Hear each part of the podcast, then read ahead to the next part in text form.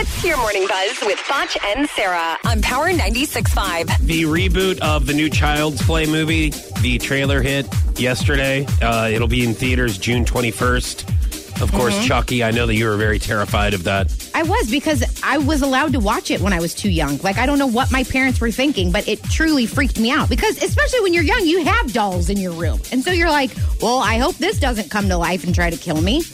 The voice of Chucky uh, this time around is Mark Hamill, who's Luke Skywalker.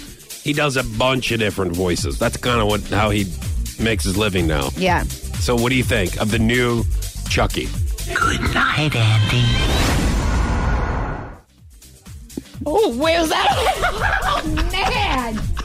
I am at a loss for words. That's Luke Skywalker. Good night, Andy. Can you believe it? That is scary.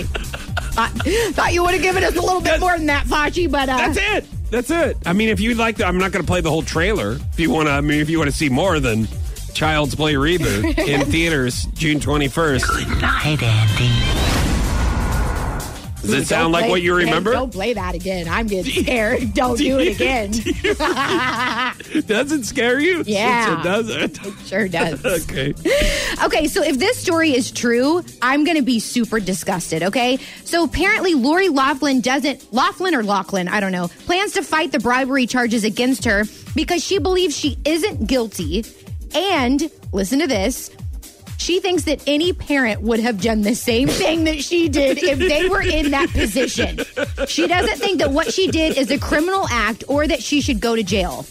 Let me uh. tell you something. I love baby Tic Tac more than anything on the planet, okay?